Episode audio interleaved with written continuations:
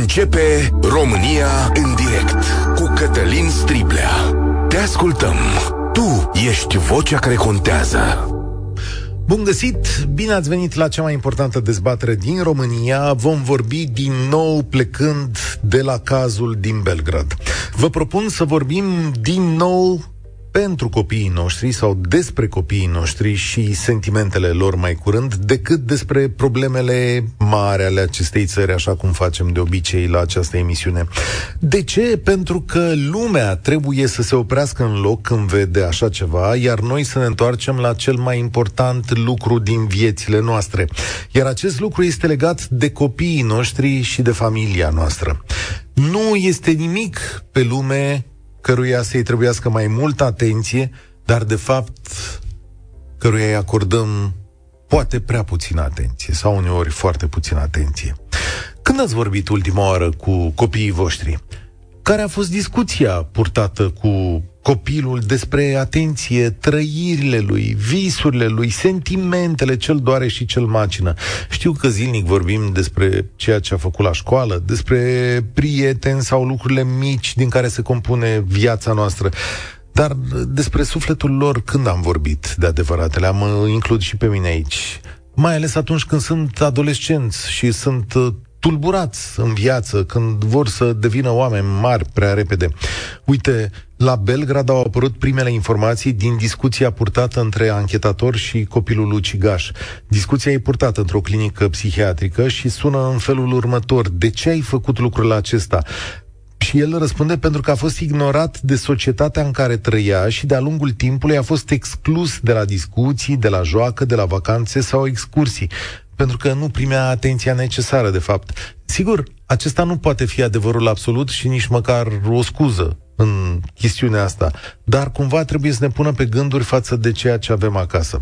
Copilul acesta din Belgrad provenea dintr-o familie de clasă mijlocie, o familie bună, cum s-ar spune la noi, din care nu-i lipsea mare lucru. Nu știm care erau relațiile dintre ei, dintre părinți și copii, evident, dar putem bănui că acolo cineva nu și-a pus sufletul pe masă, fie că e vorba de părinte sau de copil. De fapt, cred că dacă ne gândim bine, nu știu câți dintre noi au reprezentarea lumii în care trăiește copilul nostru. E greu, da. Cât de bine primit este la școală. Ce necazuri are acolo? Este acceptat de grup, știm asta? Care sunt neliniștile lui? Cel tulbură și nu-l lasă noaptea să doarmă. Are un ghem în stomac când se duce la școală este dat afară din uh, grupurile de joacă, este chemat, sau dacă vreți, mergem mai departe. Aveți idee ce este în telefonul lui? Ce grupuri sunt acolo, ce se întâmplă pe Discord. Știți de Discord, nu? Că Discord e locul în care ei adună toate convorbirile. Ce filme vede? Care sunt proiecțiile asupra vieții? O sumedenie de lumi se deschid pentru copiii noștri și noi nu știm care, iar de multe ori lumile astea îi duc la depresie sau furie. Uite statistica aici. Aproape un copil din trei s-a confruntat cu tulburări de anxietate și a avut nevoie de consiliere și suport psihoemoțional în centrele Salvați Copiii România din ultimii doi ani, procentul crescând la 7 din 10 în cazul adolescenților. Și trebuie să recunoaștem că noi, părinții, ne confruntăm cu realități neștiute de generațiile anterioare, că fiii sau fiicele noastre întâlnesc o lume pe care nici nu o putem bănui. Și nu vă ascund că emisiunea de astăzi e și o cerere de ajutor cum îl faci, cum îi faci să vorbească? Cum îi oprești furiile, da? Cum îți oprești furiile tale, că și asta e important, știți? Când o luăm noi razna, mai ales când nu ascultă, când lasă lucruri murdare pe jos, când nu vrea să învețe. Ce faci? Îi tai internetul, îi tai telefonul, îl duci la psiholog? Vedeți că până acum, eu ca adult și ca prezentator al acestei emisiuni, nu am fost în stare să dau niște răspunsuri sau să am niște ipoteze, așa cum aveam în trecut și v-am lansat aici o sumedenie de întrebări pe care vi le-am pus pe masă. Pentru că trebuie să recunosc că nu avem rețete corecte aici. Sau n-am eu. Poate că aveți voi. 0372069599 Când ai stat de vorbă ultima oară cu copilul tău? Poți să ne suni dacă ești din străinătate, că e la fel de complicat. Știi care sunt problemele cu care se confruntă? Cum faci să-ți povestească prin ce trece la școală? L-ai dus vreodată la psiholog? Știu că îți trebuie curaj să povestești asta, dar dacă l-ai dus, poate avem ceva de învățat, dar poate ai mers tu. Și ce faci când nu vorbește cu tine? Cum, cum procedați voi? Multe întrebări. 0372069599 România în direct este și pe Facebook, pe TikTok, pe YouTube, ne vedeți pe toate canalele astea. La radio, evident, suntem la Europa FM și îi spun bună ziua lui Bogdan. Salut, Bogdan! Bună ziua, bine v-am găsit. Mă bucur că v-am prins. E pentru prima dată când intru în direct, sunt și la volan. Imediat am tras pe dreapta să pot să ne auzim bine. Mulțumesc. Uh, am îndrăznit să vă sun pentru nu a da sfaturi, că nu cred că sunt în postura de a oferi neapărat un sfat. Sunt un tătic de băiețel de șapte ani. Nu am ajuns în situația de a avea probleme cu copilul în sensul ăsta noi nici la vârsta care să creeze astfel de probleme, dar vreau doar să vă spun o părere personală și să trag un semnal. Nu știu dacă e de alarmă, dar să trag un semnal. Um, am constatat și eu, odată cu începerea școlii, că fenomenul ăsta de bullying și um, atitudinea asta, din punctul meu de vedere, total greșită a unor copii care își are rădăcina în educația din spate, adică nu vreau să învinovățesc numai părinții, dar în principal părinții au o mare responsabilitate, se manifestă, atitudinea asta de bullying se manifestă din punctul meu de vedere la o vârstă destul de fragedă, pe care de multe ori nici nu o intuim. Și probabil de aici se ajunge la o situație de genul cea din Serbia, că n-am prins decât din zbor informație, nu cunosc bine cazul, deci mă detașez un pic de el, dar cred că un fenomen de genul ăla așa are rădăcinile de-a lungul anilor în spate, adică nu se naște peste noapte. În mod evident, în mod evident. Eu am avut surpriza la copilul meu, stând de vorbă, apropo că face subiectul emisiunii până la urmă, stând de vorbă mai mult în câteva după amieze cu el, să-mi povestească de la școală. Așa. Și surpriza foarte mare a fost ca un copil la 6-7 ani să-mi povestească de atitudinea colegilor care râdeau unii de alții, implicit uneori și de el, pe subiecte care pe mine m-a șocat, plecând de la îmbrăcăminte. Yeah. Dar de ce te îmbracă de la nu știu ce magazin? Dar tu de ce n-ai haine de la firma nu știu care? Fetițele între ele râdeau una de cealaltă că nu sunt îmbrăcate de la nu știu ce firmă. Nu ne apucăm acum să dăm nume. Uh-huh, uh-huh. Și sunt niște denumiri care comportă, să spun așa, achiziția comportă un anume preț. Eu nu sunt din clasa uh, socială de jos. Nu sunt nici din aia de top, de vârf. Dar niciodată, cel puțin până la momentul de față, eu nu am găsit un motiv real să-mi duc un copil să-l îmbrac, nu știu, de mii de euro și să-l trimit la școală alături de alți 25 de copii care provin din familii diverse, da? da nu e vina lor bună... nici că e îmbrăcat dintr-o parte sau din alta. Fii atent, e foarte bună observația ta, că de aici încep lucrurile și de aici încep traumele. În momentul în care exact. ei se adresează unul altuia, de la vorbind despre haine, despre telefoane, pun o durere în suflet acolo.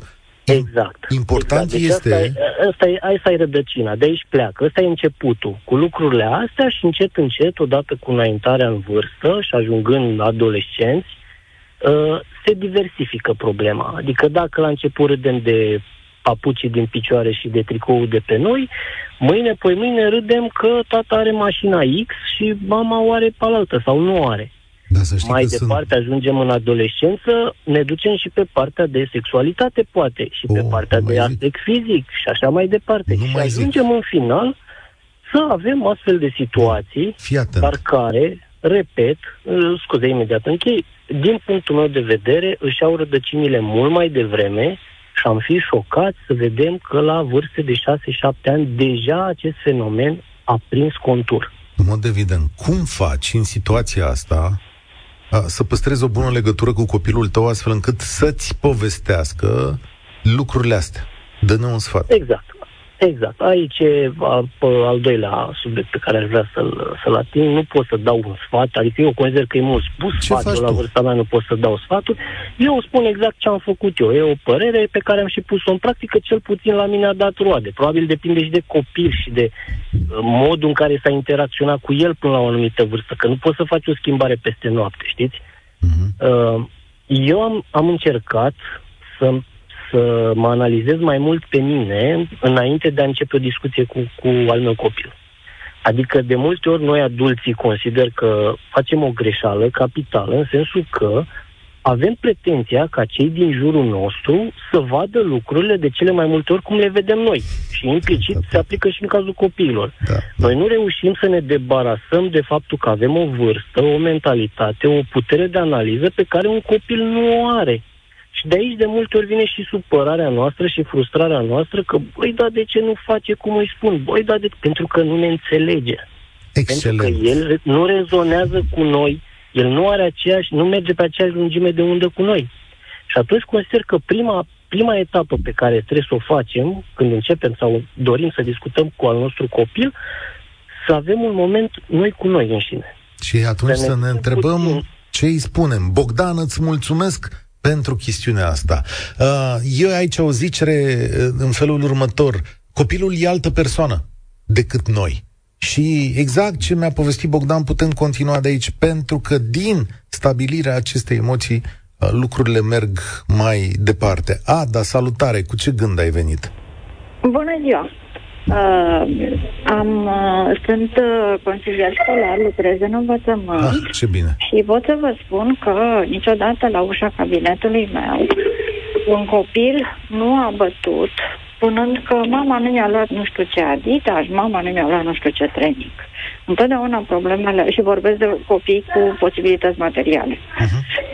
au fost probleme sufletești. Ce anume? Da? Ia Deci acelea îi dor pe ei. Și am, am avut în consiliere inclusiv copii cu probleme destul de mari materiale și mă așteptam să-mi obiecteze că mama nu poate să-mi ia asta, că nu poate să facă. Și când am ajuns la fondul problemei, de fapt a zis, de vreau să stă mama mai mult cu mine. De ce nu stă mama asta mai mult cu mine? Cu mine, da, da, da. Despre asta este vorba. Este vorba. Este la... vorba de timpul pe care noi îl dăm copiilor și calitatea a ceea ce... Calitatea. Ce îl interesează pe el acolo? Eu ca el să-mi vorbească mie, ce trebuie să fac eu să-i vorbesc mie? Ați înțeles? Uite ce mi s-a întâmplat mie pe stradă, uite ce a fost la serviciu, uite ce... Vă dați seama, chestii generale, așa, câtuși de cât.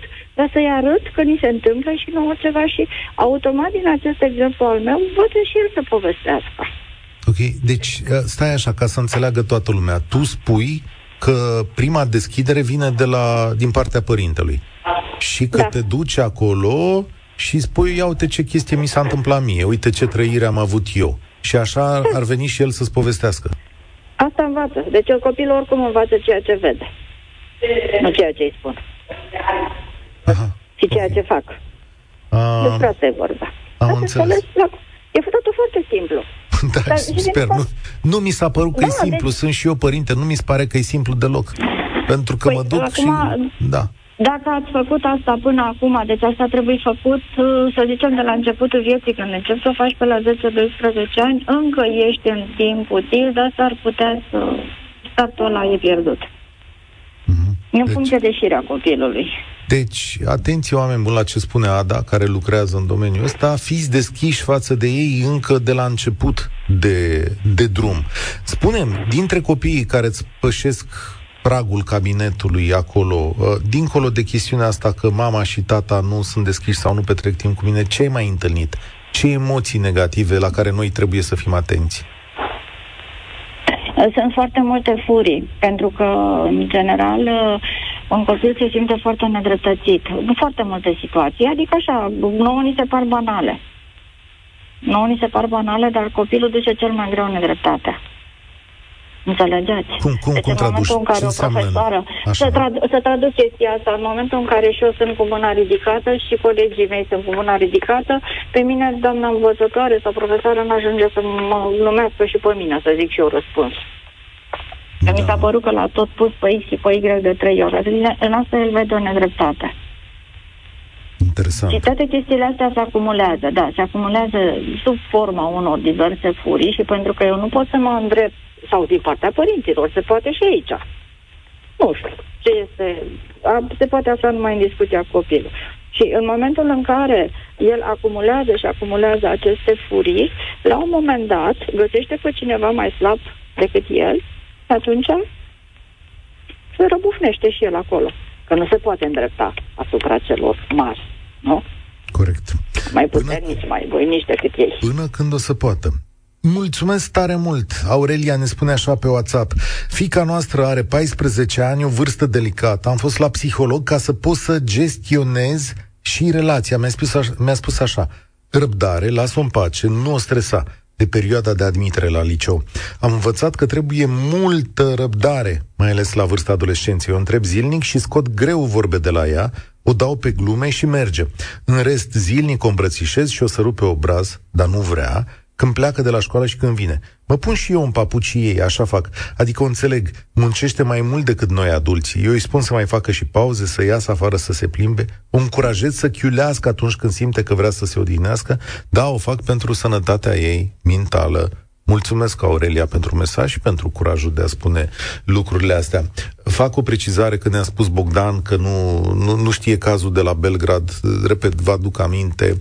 Acolo un adolescent și-a omorât opt colegi de școală, trei sunt răniți cu un pistol. Copilul era dintr-o familie bună, da, cu părinți care îi ofereau orice și uh, a venit la școală pentru că, supărat la școală, pentru că, după cum vă spuneam la început, el s-a simțit ignorat.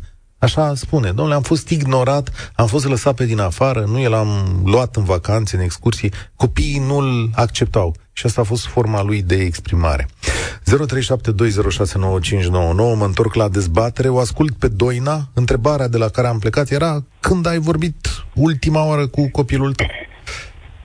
Bună, Cătălin, și bună ascultătorilor tăi. Uh, ceea ce a spus copilul ăla a fost un, un strigă de ajutor în ultimă instanță, chiar după ce a făcut fapta aceea. Și așa cum au spus și cei care au vorbit înaintea mea, uh, avem tendința să cumpărăm uh, copiii noștri cu lucruri și cu obiecte, ignorând cel mai important aspect, și anume nevoile lor emoționale. Cred că asta este cel mai important. Uh, să oferi copilului afectivitate, să se știe iubit, să aibă acasă un mediu familial sigur în care să poată să vină de fiecare dată să se deschidă și să-și spună problemele și exact așa cum a spus și doamna dinainte, să fim noi cei care inițiază discuțiile. Pentru că, până la urmă, noi, în ochii copiilor noștri, suntem cel mai bun exemplu. Cum și dacă faci? exemplul pe ce? care îl dăm este cel de ignoranță și de lipsă de interes și de uh, da, joacă-te pe calculator, că e mai bine că am și o timp să stau să mă uit la televizor, că sunt obosit de la servici. Exact asta se va întâmpla. Cum faci să, discuzi, să deschizi discuția cu un adolescent rebel și închis în sine care nu vrea să te vadă și care zice ce vrei de la mine? Păi, uh, deja ai o problemă, Sigur că dacă e o ai problemă. ajuns acolo. Păi da, ai o problemă. Am și eu un copil de 14 ani, Mhm. aproape, așa. și da, din fericire, așa cum suntem și noi adulții diferiți și copiii sunt diferiți, al meu este un copil foarte extrovertit și care discută cu noi, dar cred că asta se datorează și faptului că noi avem în permanență timp rezervat pentru copil. Cum faci asta Adică- în lumea de azi?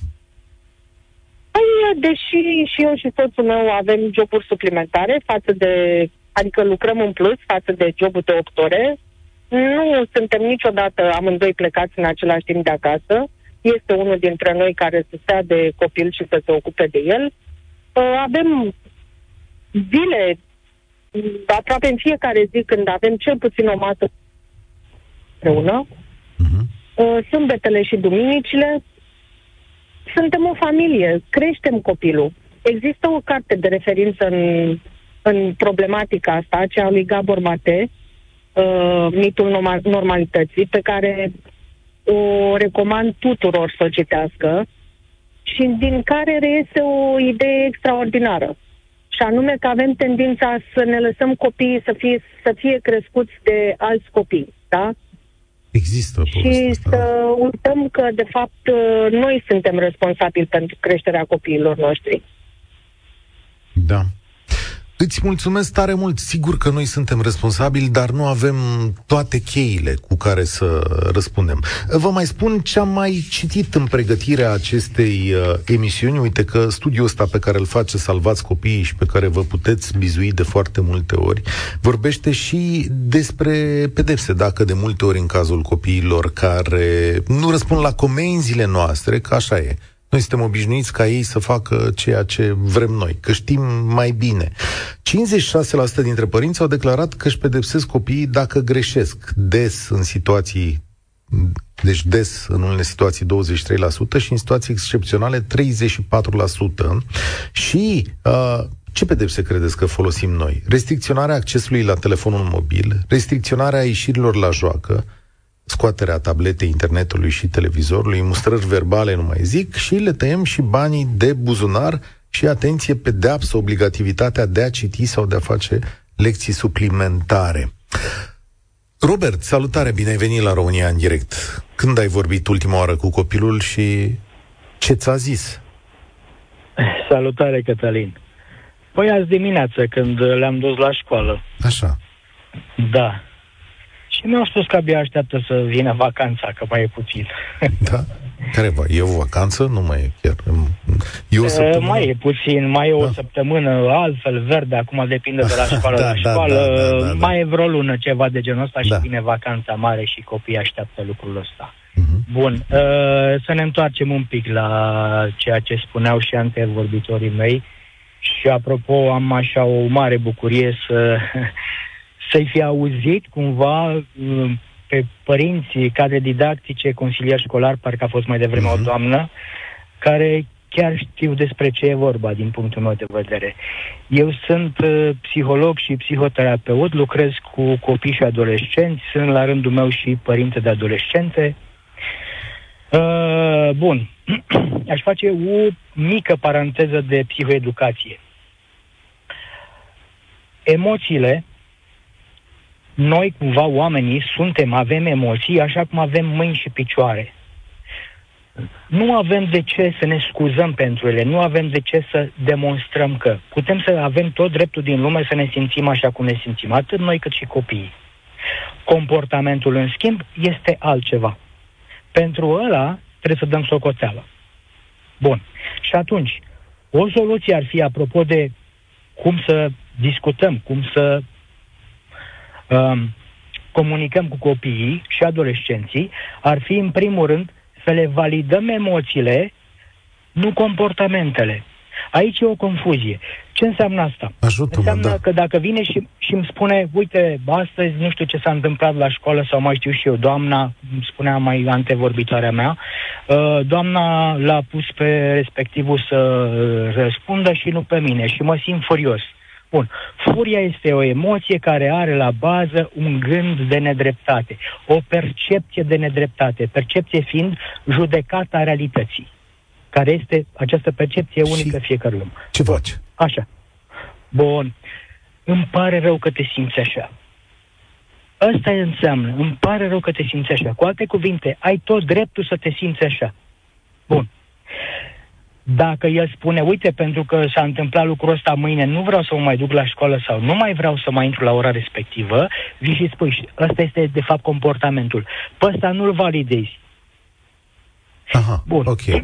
și atunci, și atunci, ca părinte, ca educator, ca adult, cumva, vii și îi spui, îi dea alternative de comportament dezirabil prin care să-și satisfacă acest scop al lui de a fi și el pus când ridică mâna să răspundă.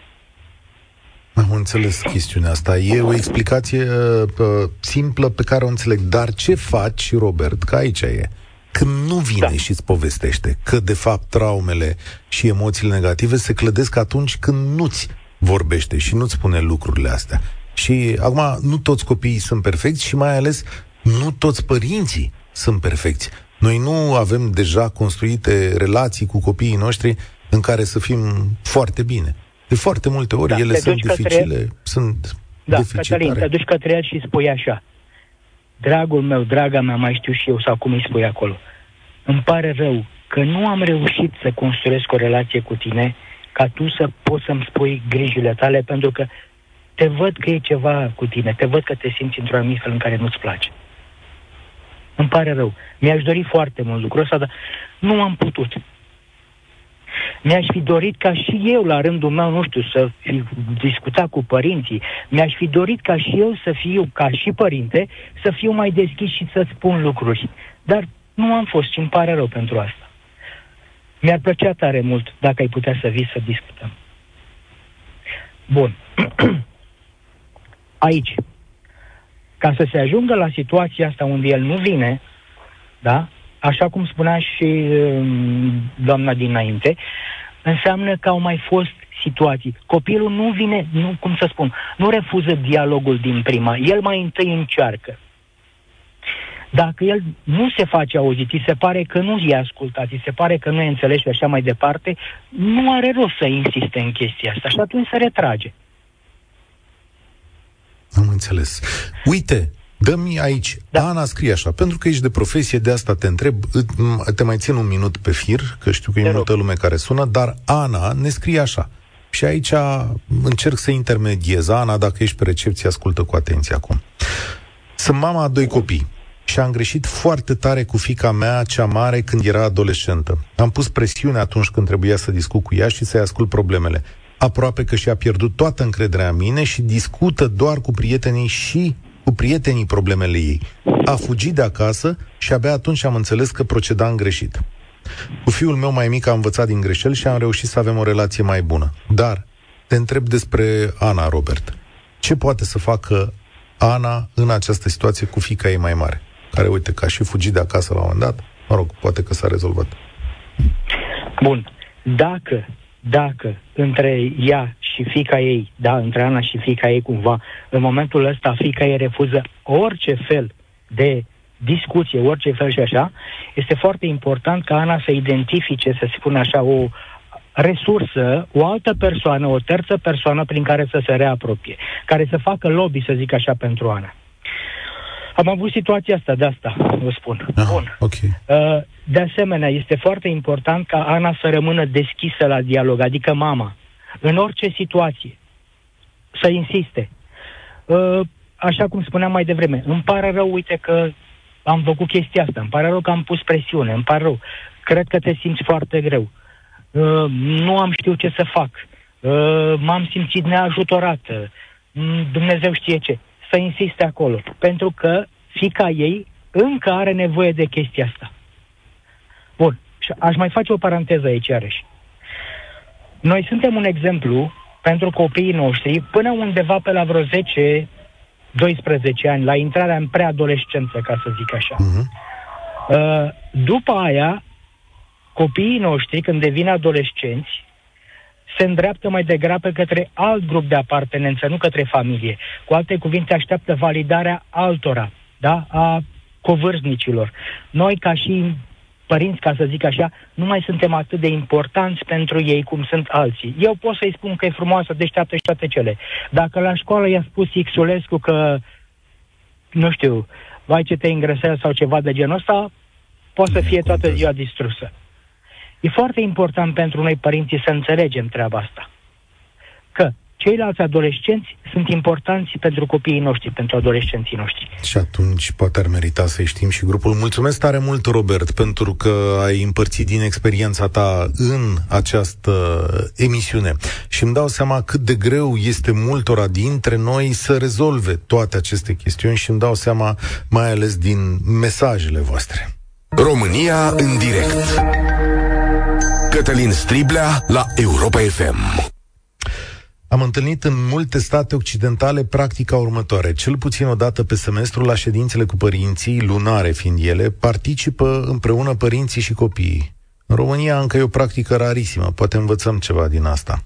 Un mesaj nesemnat. Bullying-ul începe de la grădiniță și este destul de des întâlnit, dar nu se vorbește despre asta. Eu am fost cu fetița de șase ani la psiholog și acolo am aflat ce se întâmplă la grădiniță. Noua acasă ne zicea ce se întâmplă în grădiniță, rămâne în grădiniță. Dar a avut nevoie de un specialist ca să deschidă lucrurile astea. Monica, am un junior de 14 ani și mereu am avut o relație deschisă cu el. Vorbim des despre diverse subiecte, Vorbim despre orice subiect. Mereu eu am spus că am încredere în el, că o să-l susțin indiferent de situație, chiar dacă greșește. Vorbim cu el și îndreptăm greșeala. I-am spus că poate veni oricând la mine, că o să-l ascult. Echilibrez programul lui de învățat cu relaxare. Poate și asta e important. Cristina, salutare, ești la România în direct. Bună ziua! O să fiu foarte succintă pentru că subiectul ăsta mi se pare foarte, foarte amplu și eu sunt mama doi uh, copii, un băiat de 16 ani și o fată de 13 ani. La începutul, mele, începutul meu în a fi mamă am greșit extrem de mult. Pe băiat uh, nu l-am educat, l-am dresat, așa am, am, uh, am făcut. Um, și eram foarte mândră că reușeam, făceam din el tot ce, adică făcea exact ce trebuia să facă, ca un roboțel. La 5 ani a început să dezvolte niște comportamente compulsive, nu suporta cifra 5, se bătea pe mâini, nu cobora din mașină până nu bătea de nu știu câte ori în, în ușă.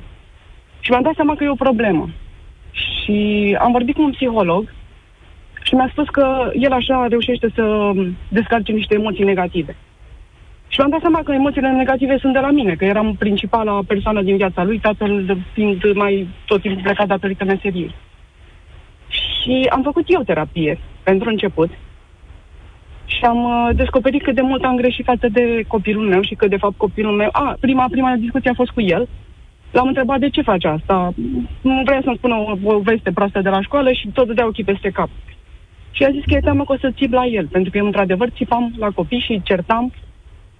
Și mi-a zis că e teamă de mine, e teamă că o să țip. Nu, violența fizică n-a existat.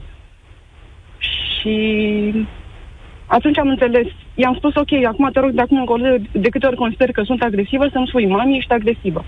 M-a șocat că îmi spunea aproape din, cred că de 15 ori pe zi, de câte ori el se simțea agresat de mine. Și nu, nu țipam, era vorba doar de atitudinea, de felul în care veneam către el. Am făcut eu terapie, am înțeles în primul rând că temerile mele mă ghidau greșit ca părinte, era teama de eșec, era teama de a nu fi respectate de copiii mei. Și când am înțeles că eu ca părinte greșesc și când eu am reușit să mă eliberez de temerile astea, când am înțeles că dacă ea nouă nu este nicio problemă, că dacă ea șapte nu este nicio problemă, um, am construit o relație extrem de frumoasă cu copiii mei. Adică acum, atunci fiul meu avea 5, 6, 7 ani, până când am reușit să mă reglez ca om. Acum are 16 ani. De fiecare dată și el și fica mea, când au o problemă, eu sunt eu sau tatăl lor. Suntem principalii, uh, principale persoane la care vin, pentru că au foarte mare încredere în noi. Petrecem timp în familie, vacanțe împreună, am construit amintiri. Există multă dragoste și se simte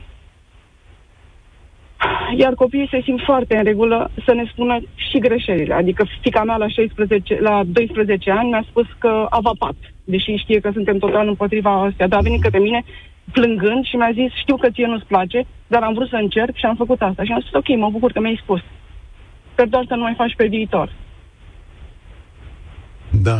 Și crezi că nu o să mai facă? Probabil o să facă, dar dacă vapatul este viciul ei, ăsta să fie. Din câte sunt. Uh, și când am vorbit ultima oară, ultima oară am vorbit aseară, eram la muncă, m-a întrebat dacă am timp, jumătate de oră. N-am avut timp jumătate de oră, dar un sfert de oră am ascultat tot ce a făcut ea la școală toată ziua. Nimicuri. Dar când se simte copleșită de ceva, eu i-am spus și de viață când am vorbit cu ea, i-am spus o să ai 100 de prieteni. O să te înțelegi, o să ai impresia că ăla din fața ta este cel mai bun prieten de pe lumea asta. Dar singurele persoane care 100% îți vor binele suntem noi. Iar dacă tu vreodată te vei simți copleșită de ceva și știți cum e, că sunt atâtea care se pot întâmpla, uh, vină către noi. Pentru că noi, asta simte copilul când vine la mine. Simte că este iubit și înțeles. Și pentru că se simte iubit și înțeles, vine cu deschidere. Eu foarte rar o cert. Dar cearta este mai mult o mustrare. Da, pe bune, nu, nu, dar nu se face așa. Sau la 11 ani, ca să am adoptat, cu băiatul am înțeles cum trebuie, cu fica mea am înțeles mai târziu, ca să înțelegeți. Că de asta zic, când sunt încă mici, se pot repara. La 11 ani, fica mea, care avea foarte multă libertate, mi-a zis că pleacă de acasă, că dacă eu nu o las să stea cu nu știu ce grup, grup de prieteni care chiar nu era ok. Noi stăm la casă într-o localitate, mm, adică e foarte ok să, să stea pe stradă.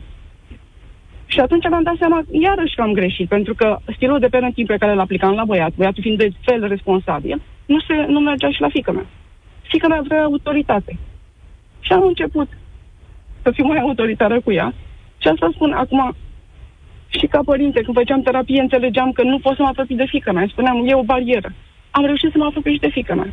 Ce interesant. Fică mea care este la fel de colerică ca și mine, acum, eu nu mai, nu mai știu ultima oară cum am certat cu ea.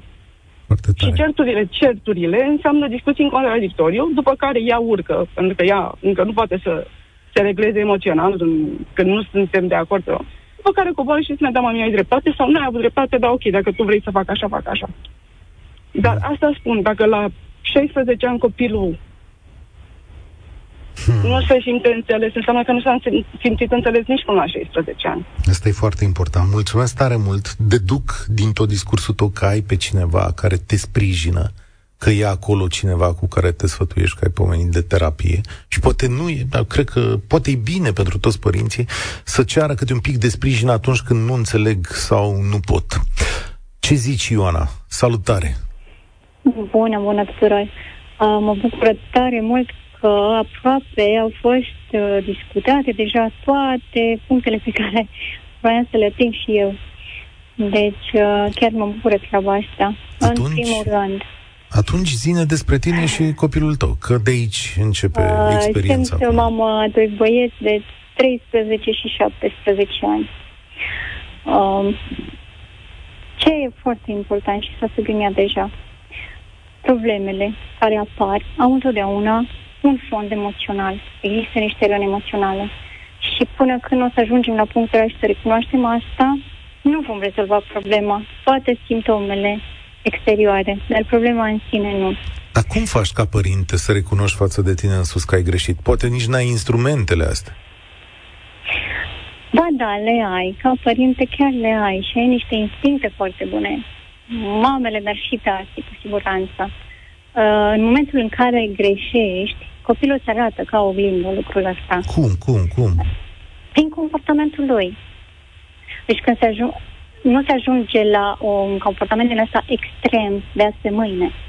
Întotdeauna există niște pași preliminari pe care trebuie să-i observi și să-i, uh, să pui sub semnul întrebării.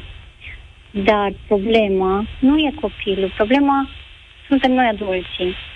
Și în mediul familial și în mediul de la școală, pentru că aici este, iar este o problemă, se aruncă mingea peste gard. Uh, în așa zisa vină, deși nu vorbim despre vină aici.